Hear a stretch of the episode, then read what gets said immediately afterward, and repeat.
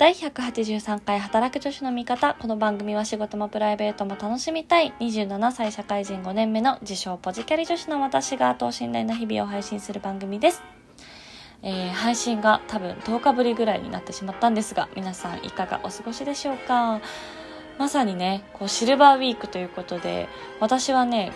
昨日24日だけお休みをいただいたんですが、ちょっとこの最近のね、出来事を話していきたいと思いますが、近況報告会です。先週末の18、19、20って3連休だったと思うんだけど、えー、この2泊3日を使ってですね、大学時代の同級生の女の子4人組で長野に旅行に行ってまいりました。あの、このメンバーはね、あの、7人で仲が良くて、あの、卒業旅行もね、クロアチアイタリア、ボスニア・ヘルツェゴビナっていうこの3カ国が、あの、ツアーになってるパッケージで一緒に卒業旅行1週間ぐらい行った仲間なんですけど、今はね、ちょっと海外にいたりとか、地方に住んでたりとかで、あの、全員は一緒に行けなかったんだけど、今回ね、日程があった4人で行ってきました。1泊目は、あの、白馬の、えっとね、ムカバというキャンプ場に泊まりまして、ま、キャンプ場といっても、ま、ほぼグランピングで私たち手ぶらで行ったんだけど、ここ本当におすすめ。めちゃくちゃ良かった。あの、一人の子がね、の会社の、えっと、社長さんのお知り合いみたいな感じで、あの紹介してもらって今回泊まったんだけど、一日一組限定の貸し切り型キャンプ場でして、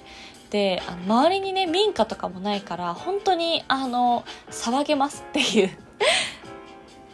ところで、最大ね、14人宿泊できるらしいんだけど、まあ私たちは4人なので、あのメインにこうタープみたいな、でそこで食事とかできるところとか、あとね、なんとここプロジェクターがあってね、あのー、最高でしょ？夜キャンプをしながら映画とか、まあいろいろ見れるわけですよ。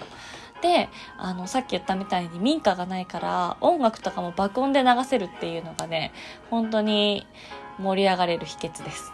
そうで、えっ、と、宿泊用のテープのもう3つ貼ってあってすでに。で、常設なんですけど、まあ、私たちは、あの、1個のところでみんなで寝たんだけど、だからこう、結構団体とかで遊びに行ってもすごいいいんじゃないかなと思います。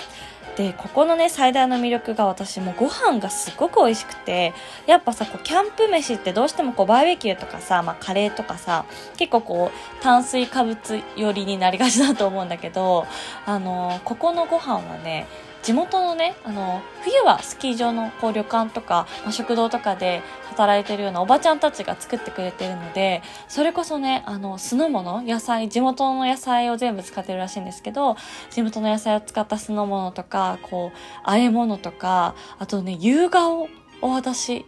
初めてぐらいに近い多分、ウリ科のね、なんかこうメロンみたいな、メロンの野菜版みたいな、夕顔のあんかけとかね、出してもらって、で、もちろんお肉も、あの、ありまして、すごく美味しかったです。お腹いっぱい食べましたね。で、飲み物だけ自分たちで持ち込みだったので、地元のクラフトビールと、えー、長野産日本ワインを持ち込んで、もう本当に最高でした。幸せな時間でした。だってやっぱ女の子はお風呂とかも気になると思うんだけど、あの近くのね、ホテルの、あの、大きいホテルがありまして、スキー場併設のね。で、そこの温泉を朝と夜と2回無料で使えるということで、がっつりね、夜も朝も入ってきたので、本当にもう良い旅でしたね。でね、残念ながらね、18日1日目が雨だったのちょっと小雨だったんだけど、でも、あの、ところどころ晴れてたりして、で、夜ね、すっごい月が綺麗で、あの、21日が、あの、中秋の名月だったと思うんだけど、ですけど、まあだから満月ではなかったんだけど、すごく綺麗で、なんかこうみんなで外にベンチを引いて、ちょっと毛布をにくるまりながら、夜ね、めっちゃ寒くて、ダウン持って行ってちょうどよかったぐらいなんだけど、そう、ちょっとね、そういったくるくると温まりながら、紅茶を飲みながら、BTS の曲を流しながら、みんなで月を眺めるというね、最高にチルな時間を過ごしました。このキャンプ場は、あの、今年いつまでで行ったかな？ちょっとまあ夏の期間 ?7 月、8月、9月とか？あの限定でやってるらしいのでよければぜひ来年とか行ってみてください。私白馬は多分家族旅行で小さい時行ったことあると思うんだけどあんまり記憶になくてですね。だからすごい新鮮で楽しかったです。で朝はねなんとあのホットサンドをねその施設の人が食事の時間も指定できるんですけど作って作ってくれてというか用意してくれて全部。で自分たちでホットサンド作りをしてっていうもう最高でしょ？もう最高なのよ、うん、久しぶりにこう自然の中あの小鳥の声で目が覚めるっていうね。本当にあのテントはガチガチテントというかはい。ロッジとかじゃなくてテントなので寝袋にくるまって寝るんだけどすごい心地よかったですね。ちっちゃい頃は夏なんか月に1回ぐらい私キャンプ行っててそれこそお父さんがちゃんとテント張ってっていうねあのガチの方のねキャンプやってたんだけど最近は全然めっきり行ってなかったので行ったとしてもそういうロッジとかホテルとかに泊まってたので久しぶりにこの小鳥の声で目が覚めてねすごく気持ちよかったです。やっぱ自然っていいなって思いました。はい。2日目はね、サイクリングもして、本当に私、あんまり長野イメージなかったんだけど、田んぼでもうお米のね、田園が広がってまして、もう黄金のその田園風景を横にサイクリングしましたよ。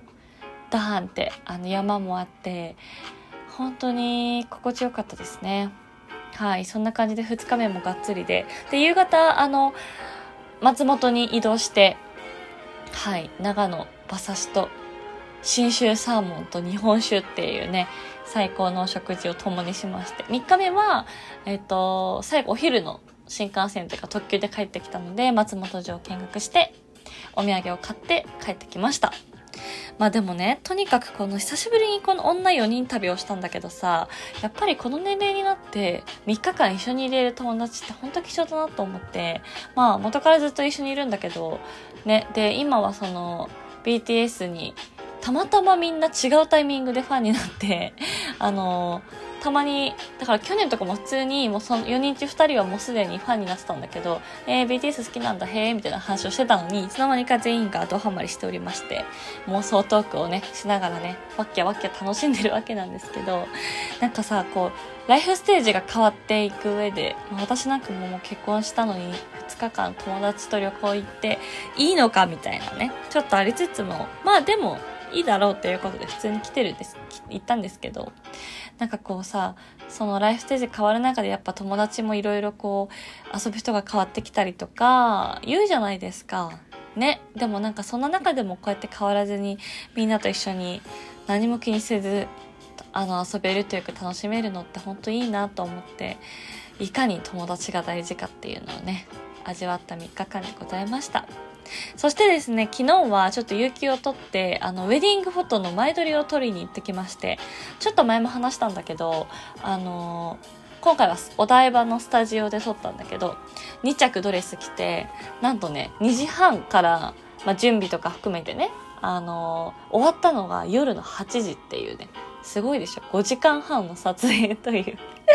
なんか芸能人のなんかの撮影ですかっていうぐらいだったんですけど、でも本当に、あの、ドレス2着着たから途中であのヘアメイクとドレスも変えたのもあったと思うんだけど、